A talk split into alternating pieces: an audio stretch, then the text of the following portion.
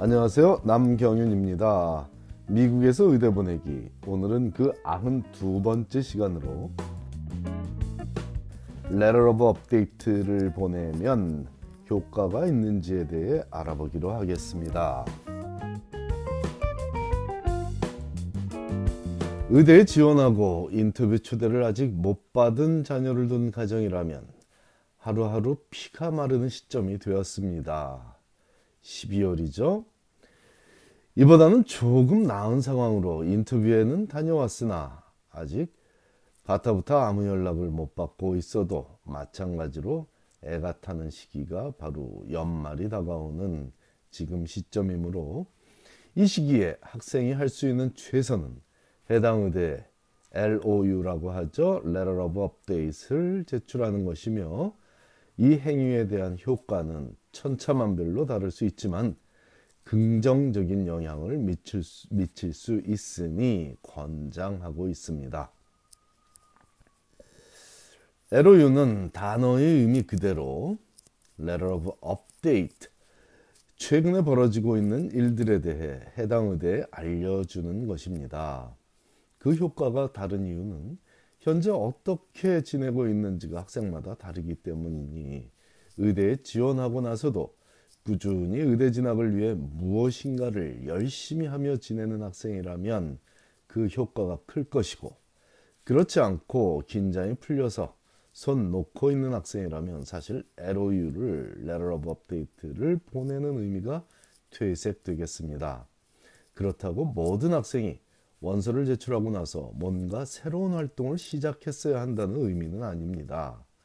원서에 적어서 냈던 활동이더라도 지난 수개월간 어떤 진전이 있었는지에 대해서 언급해도 좋습니다. 의대에게 긍정적 영향을 미칠 사항이라면 관심이 있던 특정한 활동을 새롭게 시작했든 아니면 이전부터 해오던 활동이 어떻게 진전되고 있는지 여부가 되었든 꾸준히 의대생이 되기 위한 노력을 게을리하지 않고 노력하고 살아가고 있다는 사실이라는 점을 명심해야겠습니다.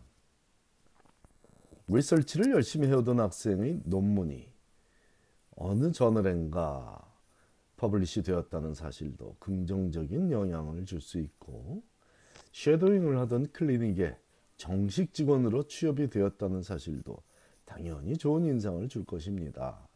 또한 수영에 대한 흥미와 능력을 보유한 학생이 YMCA에서 강혜우들에게 수영을 가르치게 되었다는 사실도 아주 좋은 내용이고요.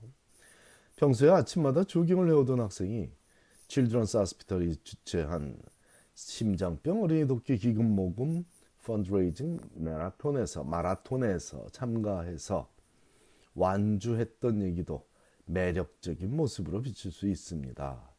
여기서 핵심 사항을 하나 더 언급하자면 무엇을 어떻게 했다는 사실을 전달하는 것도 긍정적 영향을 줄 수 있지만 더 중요한 요인은 그 행위를 통해 무엇을 배웠고 그 깨달음을 어떻게 미래에 만날 환자들에게 활용할지에 대한 고민을 했다는 점을 전달해, 전달하는 것이 Letter of Update의 효과를 극대화시킬 것입니다.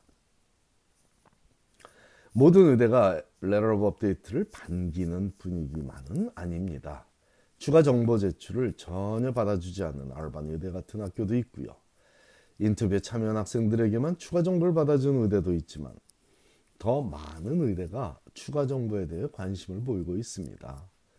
뭐 대부분의 좋다는 의대는 하버드가 됐든 예일대가 됐든 코넬의대가 됐든 마운사이나이 뭐 어느 의대든 대부분의 괜찮은 의대들 아니 그냥 더 많은 의대들은 학생이 원서를 내고 나서도 어떻게 살아가고 있는지에 대한 관심을 보이고 있기 때문에 추가 정보에 대해 관심을 보이고 받아주고 있습니다.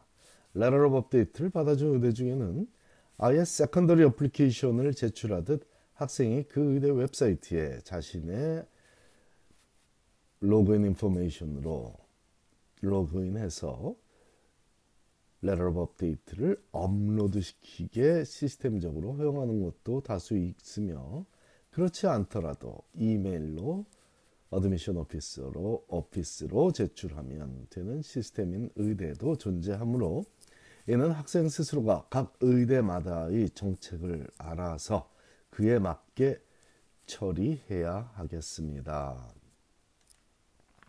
얼마 전 어떤 학생의 부모가 필자에게 연락해서 코넬 의대가 Letter of Update를 받아주는지 여부와 제출 방식에 대한 질문을 한 적이 있는데 이런 경우는 참 안타까운 경우이죠. 이런 일은 학생 스스로 챙겨야만 할 일입니다. 대학을 졸업하고 의대 원서까지 낸 학생 자녀를 둔 부모가 이것까지 챙긴다. 과연 어떤 학생인지 궁금하네요. 이보다 더 안타까운 경우는 자녀가 원서 제출 이후에는 아무것도 하지 않고 친구들 만나 늦게 들어오고 낮엔 잠만 자며 보내는데 어떻게 Letter of Update를 써서 보내냐는 질문이었습니다. 현재 그 학생의 마음가짐으로는 의대에 진학할 준비가 되어 있지 않으므로 새로운 마음가짐이 필요하다는 답을 하자 죄송하다는 말로 전화를 끊는 부모가 안타깝기 그지없었습니다. 부모가 무슨 죄가 있다고 필자에게 저에게 죄송해야만 하는지 속상한 일이죠. 하지만 그것이 자식 키우는 부모의 숙명인가 봅니다. 12학년 학생 부모님들에게는 대학 입시 때문에 애태워하는 자녀를 지켜보는 것이 가장 힘든 일이죠. 대부분의 12학년생들은 난생 처음 세상으로부터 자신을 객관적으로 평가받는 시간이기 때문에 긴장되는 것이 당연하고 그 12학년 학생 부모들 역시 처음으로 함께 자녀와 함께 그 고난의 관문을 통과하고 있으므로 그 고통은 가장 크게 느껴질 것입니다. 하지만 약 4년 후에는 학생도 부모도 그보다 대학 입시보다 더 힘든 관문이 있다는 것을 알게 되겠습니다. 그것이 취업의 관문이든 의대 진학의 관문이든 대학 입시는 참 상식적인 절차였다는 것에 감사하게 되죠. 고생, 고교생 부모보다 대학생 혹은 대학을 졸업한 자녀를 둔 부모가 옆에서 자녀의 의대 진학 혹은 취업을 바라보며 더 힘든 이유는 이제는 성인이 된 자녀이기 때문에 뭐라고 말하기가 참 쉽지 않게 되었습니다.